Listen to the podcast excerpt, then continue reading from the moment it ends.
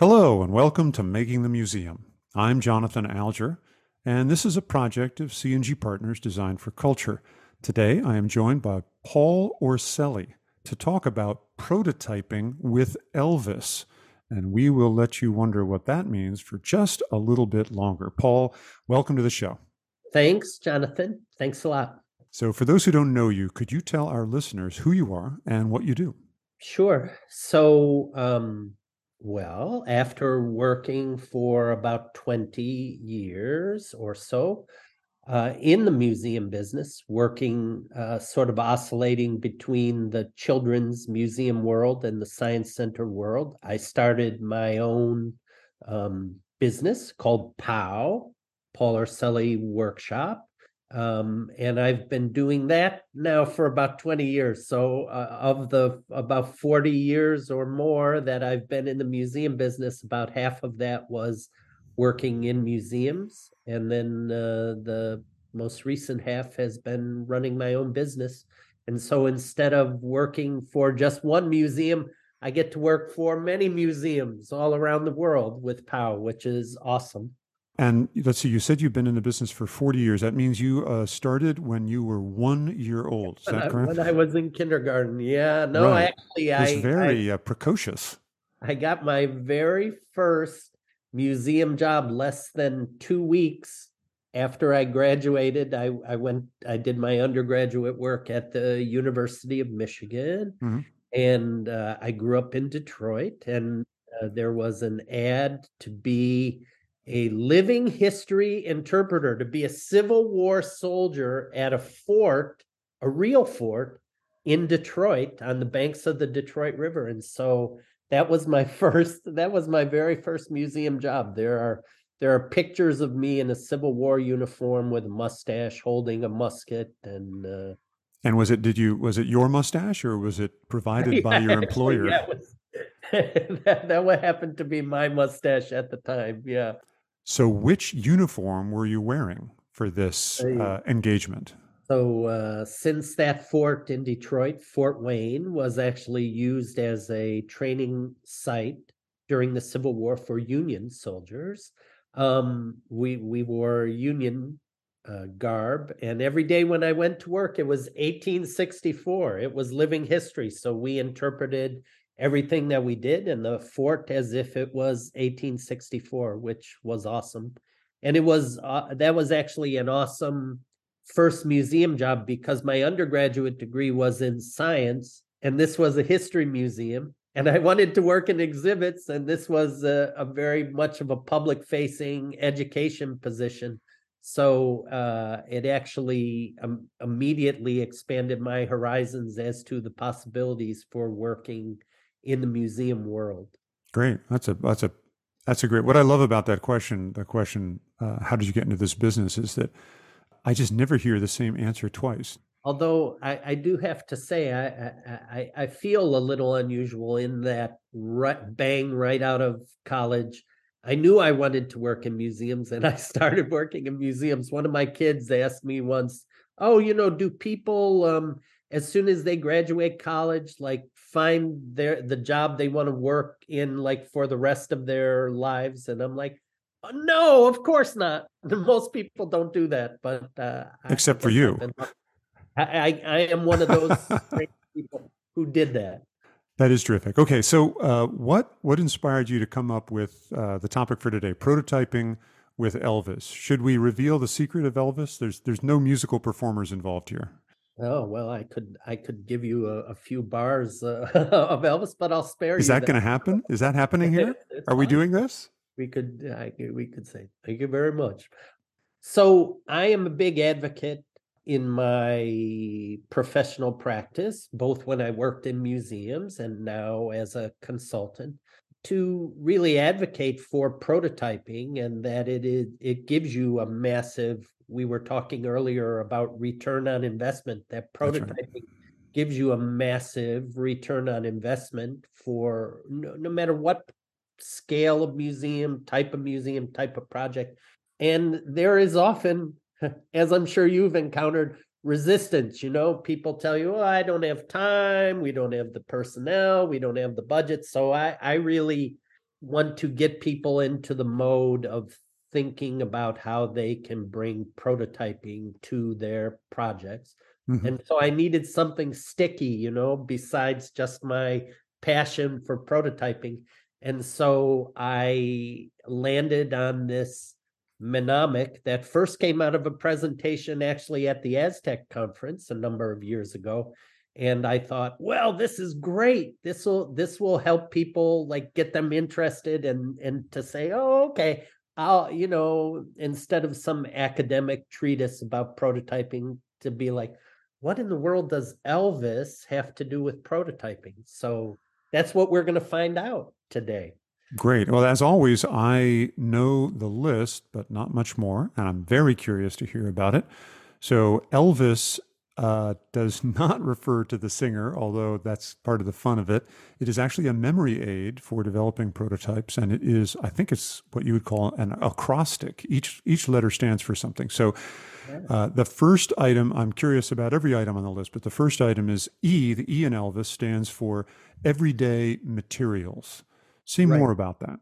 So, um, you know, uh, again, there is often this resistance. People are like, "Well, we don't have we don't have the money to do prototyping," and uh, I talk about how you can use really simple materials, like literally at the beginning, arts and crafts materials, paper and tape, to mock up even full scale. You know, well, I'm going to put uh, a video monitor on the wall. Well, where on the wall? How high on the wall? You know, if you cut out a piece of cardboard or a piece of paper the exact same size as your monitor, you can stick it on the wall and feel like, okay, is somebody in a wheelchair going to use this? If there are multiple people gathered around, is there enough room for them to pass around? And so everyday materials is a way to just jump into the process and start thinking with your hands and to try out those different things. The the other thing is is that if you're using everyday materials, you don't get too over invested in your ideas. You know, if you order this beautiful piece of military grade titanium that took you several weeks to get and it cost thousands of dollars right right you're you know you're you you you are automatically invested literally and you are attached to the ideas that are attached to this very precious piece of kit or gear. And if your idea is lousy you know you're going to keep like I, just need a bigger hammer if i if i if i if i just uh, you know and but if you're using paper and tape to start out with to just spitball ideas literally you can be like okay that idea is not so good. Let's switch to a different idea so everyday materials uh, is a way to jumpstart your process, but also not to be too precious about your process, especially at the beginning. Right. The the everyday materials make you force you to not fall in love with it uh, and not right. not fall prey to the sunk cost fallacy, right? Yeah, you know. So um, we've got this new 5D monitor that you know it's it's got this holographic projection attached to it. Ah, holo- I was waiting. Every every episode of Making the Museum, the word hologram comes up at some point. We have to do an episode right. about holograms. Um, how does that translate into uh, the actual the actual component itself? Uh, once you're done prototyping, is is everyday materials still the mantra? Even for the actual thing, or or do you eventually say, okay, go go for titanium eventually, or yeah, yeah, I mean, advantage to the everyday is, later? I think I think if you start out with cardboard and you uh, uh, try it out in different ways, and that then you have created a scaffold or a stage to more effectively use something like holograms or titanium or or what have you um, and you're going to deploy it in a more thoughtful way instead of just throwing sort of money or like oh well you know everybody's doing augmented reality or virtual reality. We need to do that too. It's mm-hmm. like maybe you don't. Let's let's actually kick kick the tires on this idea and see what might be the most effective ways to to implement your interactive ideas or your immersive ideas and, and would you? I know you work a lot in the world of uh, science museums and children's museums, where the, a lot of the exhibition components are going to be hands-on, things that you uh, yeah. uh, you operate with your with your body, or you touch with your hands, or you pedal, or you you jump up and down on. Um, is prototyping this way using everyday materials something that you try to do with everything? Or Oh, is yeah. it usually I like only a percentage of things, or is it you got to prototype Oh, no. everything? E- everything because now the good news is it used to be that um, hands-on exhibits primarily lived in places like children's museums and science centers but you you know i'm sure from your own work that hands-on exhibits and immersive environments have really spread out you know it's very common to go to a history museum or a zoo or a botanical garden or an aquarium or even an art museum where they are trying to engage people in interactive ways and immersive ways. So um, I think in in some ways it's even now more effective because people expect hands-on exhibits in a children's museum or a science museum, of course, but they might not uh, as often expect a hands-on interactive in a botanical garden or an art art museum.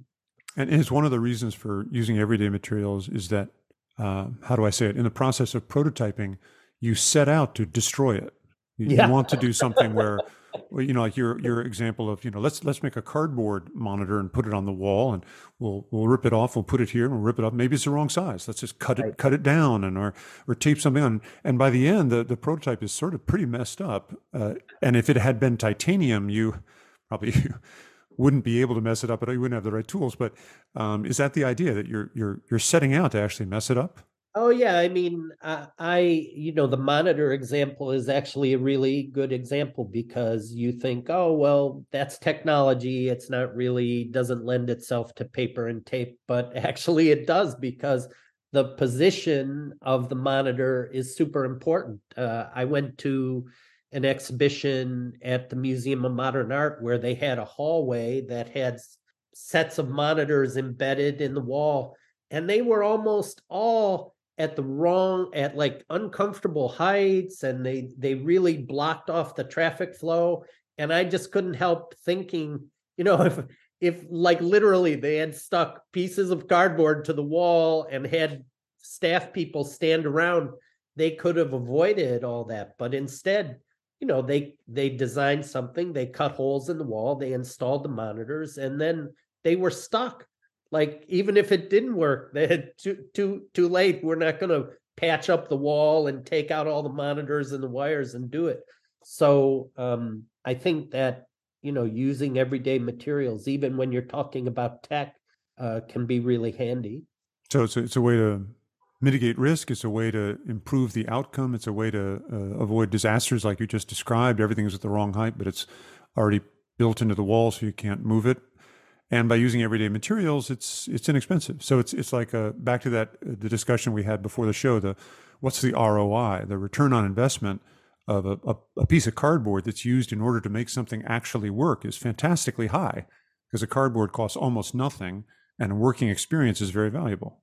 right and it's it's a massive time saver you know you you you don't you don't have to argue in a in a two hour meeting about where these monitors should go you're like look these monitors are going to be 24 inch monitors. Let's just take some pieces of paper and go out into the gallery and put them where we think they should go.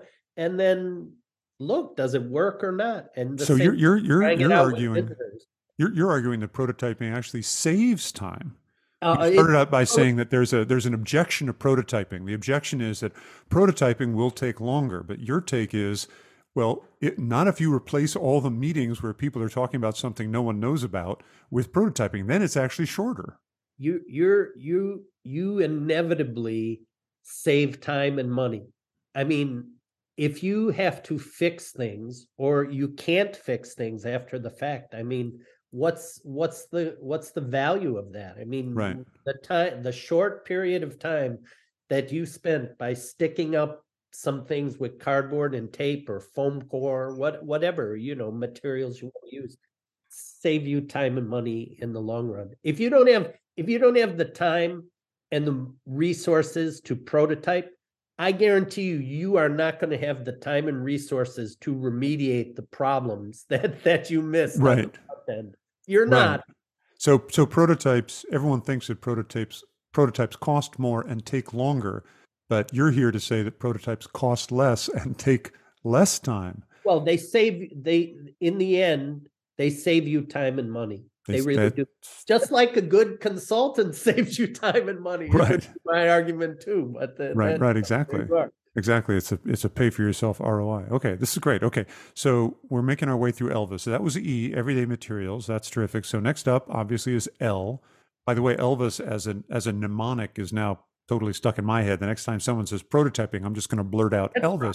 That's, that's, the beauty of it. Right? Also, it worked. it's already working. It's funny. My my wife was like, ah, Elvis is so old school. Like people don't know who Elvis. But you know, there was just a super popular TV show about Elvis. So El- Elvis uh, still has a value as a pop culture icon and a touchstone for mnemonics. Uh, oh, that's right. Absolutely. Yeah. You, whether you listen to music or not. Okay. So L is looseness. Right. L for looseness. Say more about that. Yeah. So I think um, it's funny uh, i i'd done some work in bulgaria in the past and i like was introducing the idea of prototyping to a group of museum professionals there.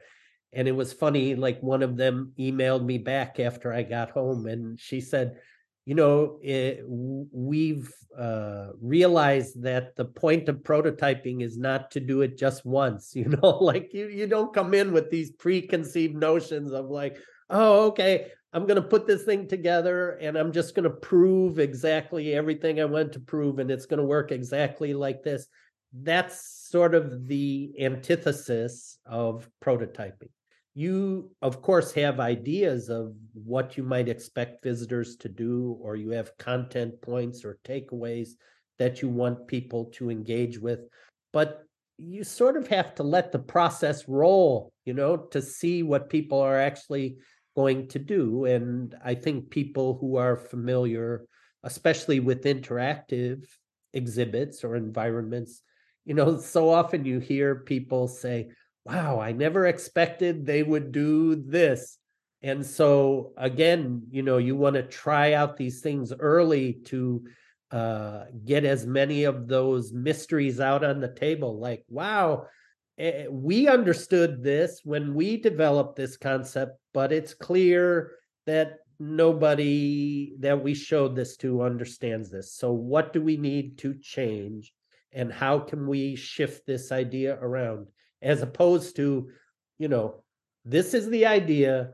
People are going to understand it. And if they don't understand it, we're going to just beat them with a bigger stick till they till they do understand it. You know, that, that's just not that's just Aww. not how it works in a free choice environment. If they don't understand it, they walk away from it or right. they are frustrated by it and they bust your exhibit or they think it's not working and they walk away from it for that reason. So um, it it's really important to keep uh, a bit of a framework, of course. Like you have an idea, we're doing an exhibit about mm-hmm. elephants.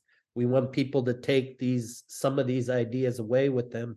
But then you have to see like how it works in real life. Like again, we're out of the meeting room, right. we're out of the high design concept. What are our how are I how are our ideas going to play out? And you said at the beginning of uh, item L here, you said uh, that the idea of a prototype is not to simply sort of prove that your idea is right. And once you prove it in one shot, you're done, check the box, now go build it. But in fact, that you you need to do it multiple times. So I'm sure our listeners are wondering, wait a minute, how many times is this going to be? Uh, so have you got a have you got some brackets around that? It's like yeah, it's, you know, sure. your, get ready for at least X number of times, but I've seen it go to as many as Y number of times. And I mean, what's the I right think, amount, and how do you mitigate that? I think um, I was talking with someone about exhibits the other day, and of course, we never have, and maybe we never want infinite schedules and infinite budgets you know that that's you could iterate forever you know if you did that. But i think you get to a point of what i would characterize as practically perfect you know if you're if you're right. if you're an if you're an intense designer like you know you you you've been in this business you're like i want this to be perfect but there are always limitations. So, you know, you get to a point where it is good enough. It is practically, for practical purposes, perfect. So that's mm-hmm. the place that you stop. And it may be more prosaic than that. I mean, you run out of time, literally, you run out of money, literally, and that's the place you have to stop. The the thing is though, if you are a good, in my opinion, exhibit developer, you sort of leave a little bit of a trap door open for the people who come after you. So there is still enough flexibility in your design, both physically and intellectually, that there is room for exhibit or the concept to evolve and sort of shift, continue to shift hmm. over time. I see. So, it, like a uh, these days, nobody can maintain. It's, it's, difficult anyway to maintain your own car. If you purchase a new car right now, I'm not saying you should purchase a new car, but if you purchase a new car, it's so uh, computational. Most people don't have the required instruments in their garage, and gone are the days of being able to put your own, I don't know, Mustang up on blocks and get in there and teach your kid how to do funny. it and all that's that. That's funny right? you say that because I I have a new car and it is an electric Mustang, so I am I am even less able to uh, maintain it or fiddle around with it. And I want I I can I can uh, click the button on the big screen in the middle of the the dashboard that tells me there's a software update, but that's about it. There's a software update for your car. That's right. But the, the idea of the of the, the the looseness of the prototyping carrying into the actual manufacturing, the actual building of the thing, is uh, the reason I was bringing up that idea of you know get me a socket wrench and I'll I'll fix my own old yeah, sure. Jeep. Uh, the idea there is that the uh, that the exhibit, in a sense, are you really saying that the exhibit once it's actually live is almost still a prototype? Well, it, it can that, still goes, be tinkered with. That goes back to this philosophical notion of is an exhibit ever finished, and that you know that that you can ask people that question and see what they say. But I think it also relates to this notion that comes out of the maker movement, where if you buy something, you should be able to take it apart or tinker with it if you want to.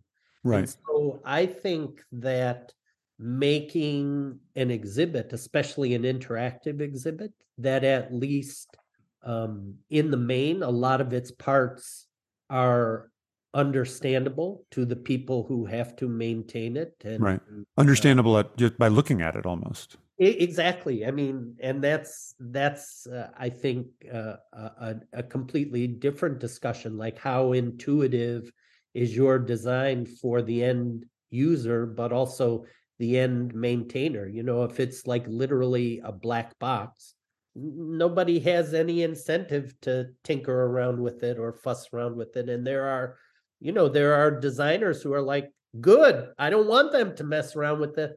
I am not one of those designers. So, right. well, if I think back to you know classic exploratorium cookbook, you know, yeah. old school exploratorium where everything was I don't know who was building it, but they had, you know, a lot of heart and not necessarily much finesse. And that was what was great about it. So things that would be bolted into plywood and you'd see the bolts and you'd see the plywood and you'd see the crank and there'd be some oil on the floor and kids would just be loving it. And yeah, now that I think about it, it's when you look at it, even I would look at it and say like, oh, I, if I had to repair this and you gave me the tools, I probably could tighten this bolt or if you wanted to go home and make one like maybe you could you know? And so i think there is a a, a lot of value to that sort of um, approach and aesthetic. But I, you know the the thing is i acknowledge and i often uh, like i teach graduate students about exhibit design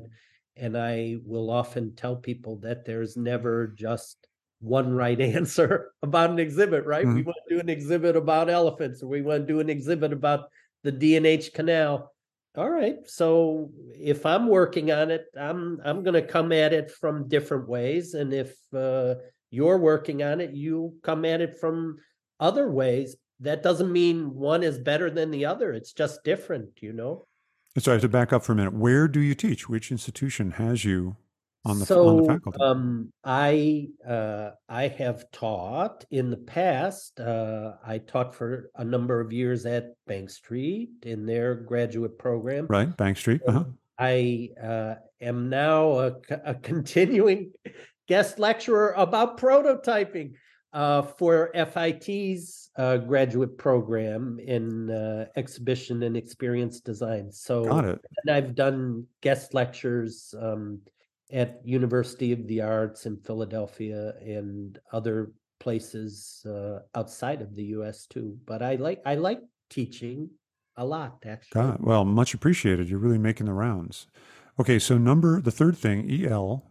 We're making our way through Elvis. Number uh, number three is V. Let's see if I'm pronouncing this right. Vermicious.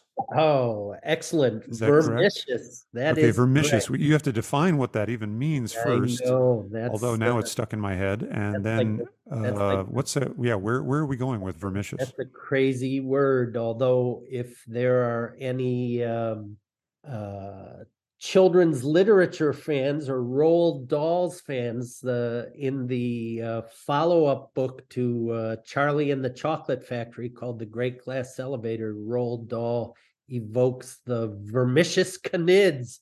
But uh, that's not why I used it. I I like the word vermicious. Uh, it comes from the Latin vermes, which means worms, and so vermicious means like wormy. And so I'll create a I'll create a visual picture for your listeners.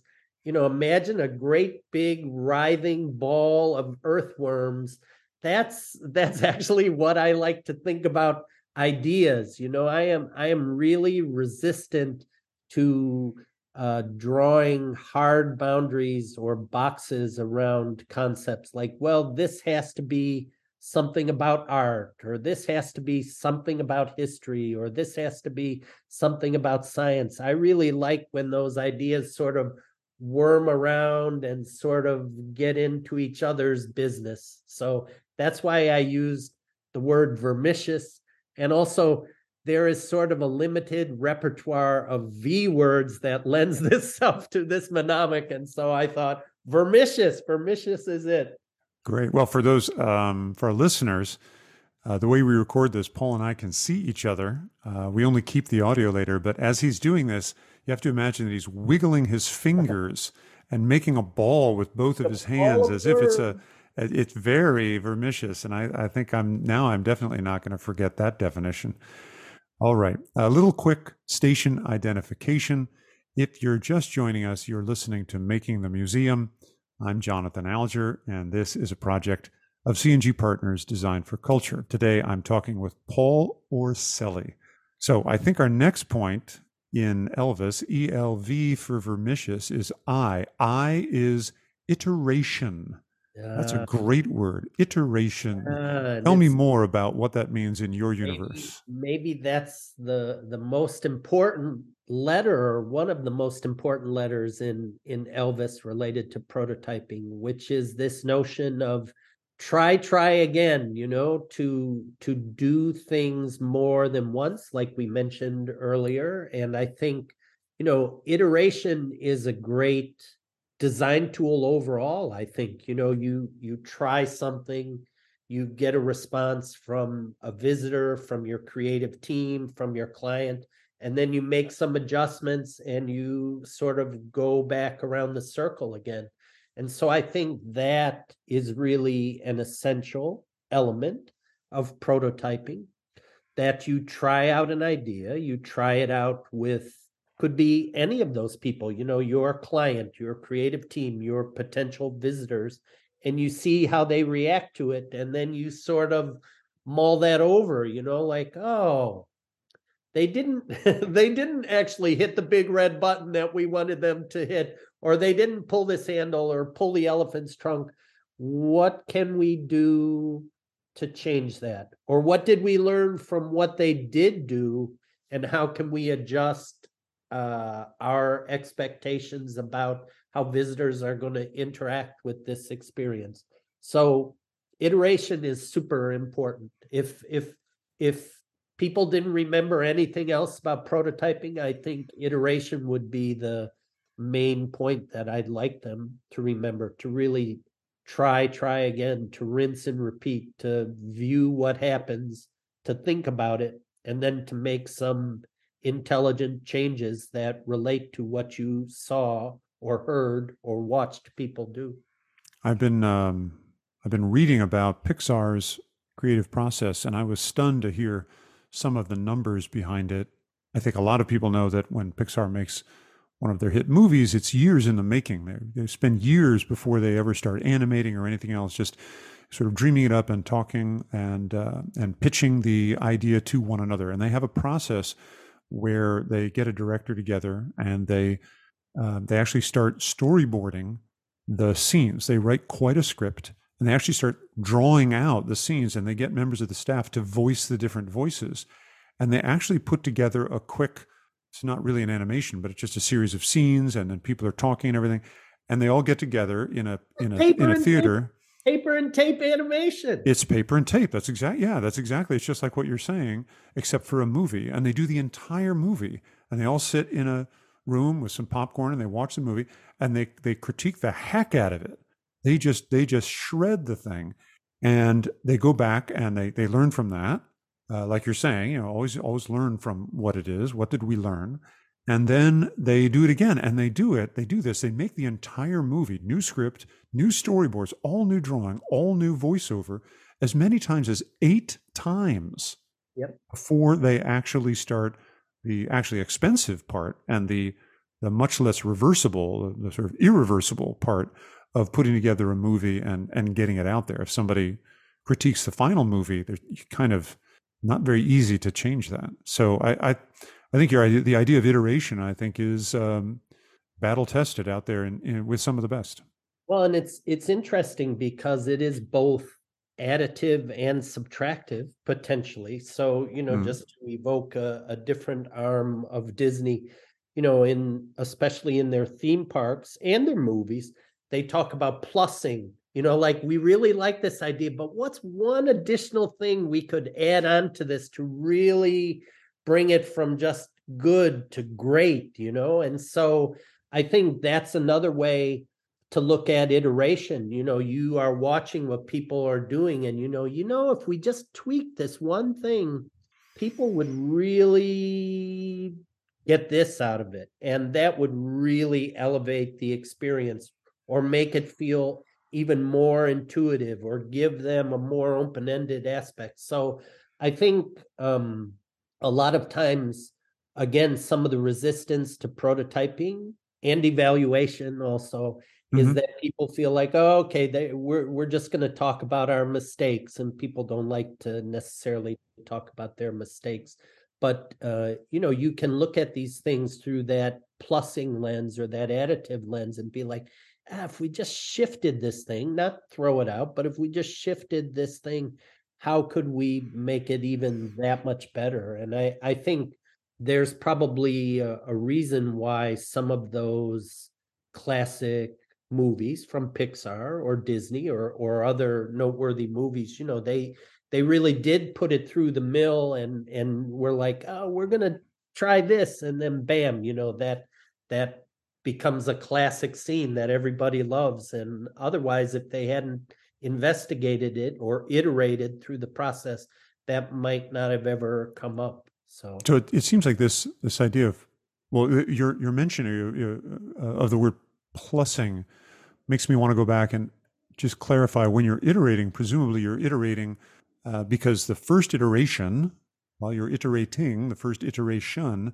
falls short somehow. And it may fall short in a way you don't even expect. You're you're doing a prototype to figure out, oh, will to use your example, will uh, the the visitors pull on the elephant's trunk? We want them to pull on the elephant's trunk in order to learn something. Well, they're not doing it. Why is that? Oh, and by the way, they don't even realize it's an elephant's trunk or right. this particular artist doesn't even isn't even familiar with the word elephant somehow or something like that um, so it's you're you're trying to pick up or as you said trying to learn both the things you expect to learn and things you don't expect to learn but it sounds to me like from the idea of plussing that you're not only are you and we'll go back a couple of letters being loose l for loose about about the prototyping process but you're also on the alert to look for things that are good in order to make them even better. In other words, you're not iterating in order to be like, well, we we prove that it's okay, but you're actually also looking for things that are great in order to keep making them great. Could you talk about the balance between how do I say it? Between avoidance of failure and the desire to amplify greatness when you're when you're prototyping? Yeah, you know, it's it's funny. Like when I worked when I worked in museums, and uh, sometimes you know you're you're walking around and you're watching visitors use an exhibit, and it might be an exhibit that you're super familiar with that's been out on the exhibit floor for months or even years, and then something strikes you. You know, like how or why it strikes you, and you're like, oh you know what? If we changed this, I think it would be even better. Like it, it, like you're looking, you're like trying to really polish this diamond, and there's this one rough spot, and you never really saw the way to get at it. But now all of a sudden it becomes clear, like, oh, if we just change this, and again, it that little plussing, that little iteration, that little refinement makes all the difference between something being like a good exhibit and now it is a great exhibit like it's like legitimately like this is a, an awesome experience and so you know i think um iteration and playing with time is a way to uh, sort of help you uh, look for those opportunities and but it might like it might not happen. It might not happen to like literally till years later. I, I talk with people at the exploratorium who, you know, they they have a really honest way of uh, keeping their exhibit developers honest because they have to maintain their own exhibits. So, you know, you don't want to make you don't you can't just dump your maintenance headaches on other people. They are your potential headaches. So, even something that makes an exhibit run more smoothly so it's less likely to be out of order is an awesome iteration you know that's a big win for a visitor i'm i as an uh, exhibit director i hated seeing out of order signs like it made me feel bad myself you know and of course it makes visitors feel bad they have a rightful expectation that everything's going to be working when they go to the museum and they plunk down their money but anyway, I think iteration is a way, uh, uh, and the kinds of things you talked about, like with Pixar, like it takes years, right? We don't often have that luxury of that much time in museums. Yeah, we don't. Yep. But eh, I don't know. Sometimes, uh, you know, I, I I saw an RFP right now from a big national museum, and they were working with a 10 year timeline. And I was like, what? 10 years? but you know how could you how could you use that time in a valuable way to continue to iterate and refine and improve the end product I, I love the attitude that is underlying what you're saying this idea of having a mindset of always plussing that you're always trying to iterate and whether you're iterating in order to come up with an idea that will reduce downtime in the future for yourself uh, yeah. Right? It's it's everything is almost an investment. Every every time you're doing this, this this idea of plussing, you're putting more money into it, like you're like or more time or more love, and you're investing almost into a fund so that it will be more valuable or easier to use or whatever. And it's a mindset. Well, when when I worked uh, in Ann Arbor, there was a volunteer who was actually a professor emeritus of physics from the University of Michigan, and he would he would help fix the exhibits and he he had this axiom that you would never fix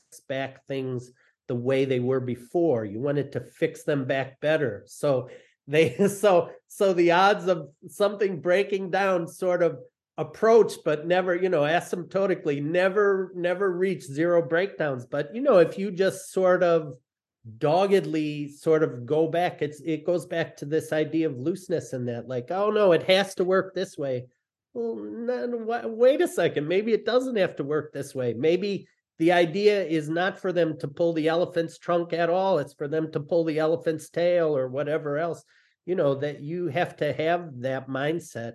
And I think also that 360 degree mindset. One advantage of having worked in museums and being responsible for maintaining exhibits is I'm very loath to saddle my clients now with exhibits that are that are a pain in the neck to maintain or a pain in the neck to deal with you know i that's you know you you sort of multiply that problem geometrically if you have a big science center with hundreds of exhibits and every one of them needs this sort of constant care and maintenance that's just you know you're going to watch people explode and watch the situation explode. So i think um you know this anyway it, it, it, it's it's interesting how iteration works in a variety of ways. I mean i suppose what what i'd say is it allows you to play with time which is an awesome opportunity that is awesome. No, I think you're right. I think iteration is that. well. I don't know yet because I haven't heard the fifth one, but that's that's the big one so far. So speaking of that, last but not least, at the end of Elvis, we have S, and S is for sharing. Yeah, sounds like that's the that's the meta one because I think we're sharing right now to everybody. Exactly. Say, say, more. Is that the, okay? I got it. Okay. I mean, say, I say think, more about that. You know, I think one of the one thing that I think has been one of the most gratifying things about working my entire adult working life, you know, over 40 years, 41, 42 years, however many years, is the capacity for people within the museum world and the cultural world to share with each other. You know, like I I feel like uh, that's why I write my blog. That's why if somebody calls me and I can help them, I'm I'm happy to help them because I hope that if one day um, you know I see one of your exhibits, Jonathan, and I'm like, wait a second, how did you do that?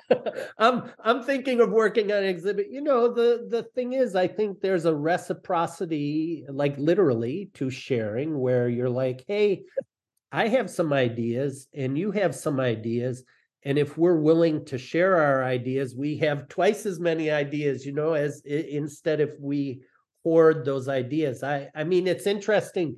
I've come across some people who occasionally are um, very miserly with their ideas like they like they have the like they think they're inventing the hula hoop you know like they're going to get a million dollars out of this idea and they're so restrictive in that and i i look at them and i think huh, like I have good ideas every day. Like I try and have new ideas all the time. I, if if I sort of held on to one like it was the magic penny, I don't know. So um that's why I included sharing, and that's like what we're doing now, exactly in a very meta way. I think it's super important. That's you know that there is an acknowledgement that any one of us as individuals don't know and can't know everything and then we can learn a lot from people. I mean that's that's again something gratifying about teaching you know uh, interacting with grad students new people coming into the field. They have new ideas. Uh, if if i am not uh, falsely humble you know not false humility if i acknowledge that there truly is never just one right answer to developing an exhibit idea, then I want to surround myself with a network of smart people and cool people. You know, I'm like, I'm looking for creative partners uh, in my enterprises, and I want to be a good creative partner. So I think sharing is important in that regard. And I think that's one thing that hopefully sets the museum business and the you know cultural business um, apart from other kinds of enterprises. I agree. That's my at least that's my idealistic notion still 40, 40 some years in you know yeah no i think it's a great uh, notion and and i agree I, I you know i think we've all had our moments where we say oh this is my intellectual property or oh what if this is a great idea and you know someday i'm going to be a retire and be a charter boat captain because this idea is uniquely mine. But I'm with you. I think uh, if you if you think you've got one great idea and you will not be able to make any more ever, well, that's a little curious. How'd you make the first one to begin with? And if you're that good, you should be able to make them all all day long. And that's right. that's what that's what that's what we all do. And I agree with you. I agree with you. S is also a great. Not only is it the end of Elvis, but it's a great sentiment to to end on sharing. Okay, so let's let's do a little recap here. Uh, we have been talking about prototyping with Elvis. Elvis is a mnemonic, a memory aid for developing prototypes, and we have E standing for everyday materials. L stands for looseness. V stands for vermicious, which is wormy. I is iteration, the most important of them all. And S, the best thing to end with, is sharing. How did I do? Did I get that? How awesome. did I do, teacher? Professor? Awesome. I did good? Okay. That's excellent. And along the way, I learned a bunch of other things. I, I you've got me thinking about plussing, fixing uh, things back better, 360 degree mindset, the benefits of paper and tape, reciprocity, but I don't know. I think vermiciousness, you know, wins the day in, in my head anyway. All right. So um, seems like we covered it. Paul Orselli, it has been great to have you on this show. Thanks. Thanks, Jonathan. I'm I'm glad we could share some time together. Yes, exactly. And uh, by the way, if folks would like to get in touch with you, uh, what's the best way to do that? You mentioned your blog. And yeah, I know you're so putting out a lot of ideas there. Let's get your blog uh, and your email and everything you, like that. If if you go, uh, probably the very easiest way is if you go to my website, uh, which is orselli.net. So my last name, which is spelled O R S E L L I dot net. Then you can link to my blogs, and there's lots of free articles and resources uh, continuing the sharing theme there. Um, and you can contact me and see my projects, all that good stuff. Excellent. And let's get your email address too if people want to email you right away. Yeah, that's that's also an easy one. It's my first name, Paul, P A U L, at Orselli, O R S E L L I dot net. So Paul at Orselli dot net. Perfect. That is easy. Okay. Well, it's just, this has been a terrific conversation. I really learned a lot. I'm sure if I did, that our dear listeners did the same. So, again, wonderful to have you on the show. Thank you for being here. Thanks, Jonathan. All right. That's it for this episode. By the way, did you know this podcast has a sister?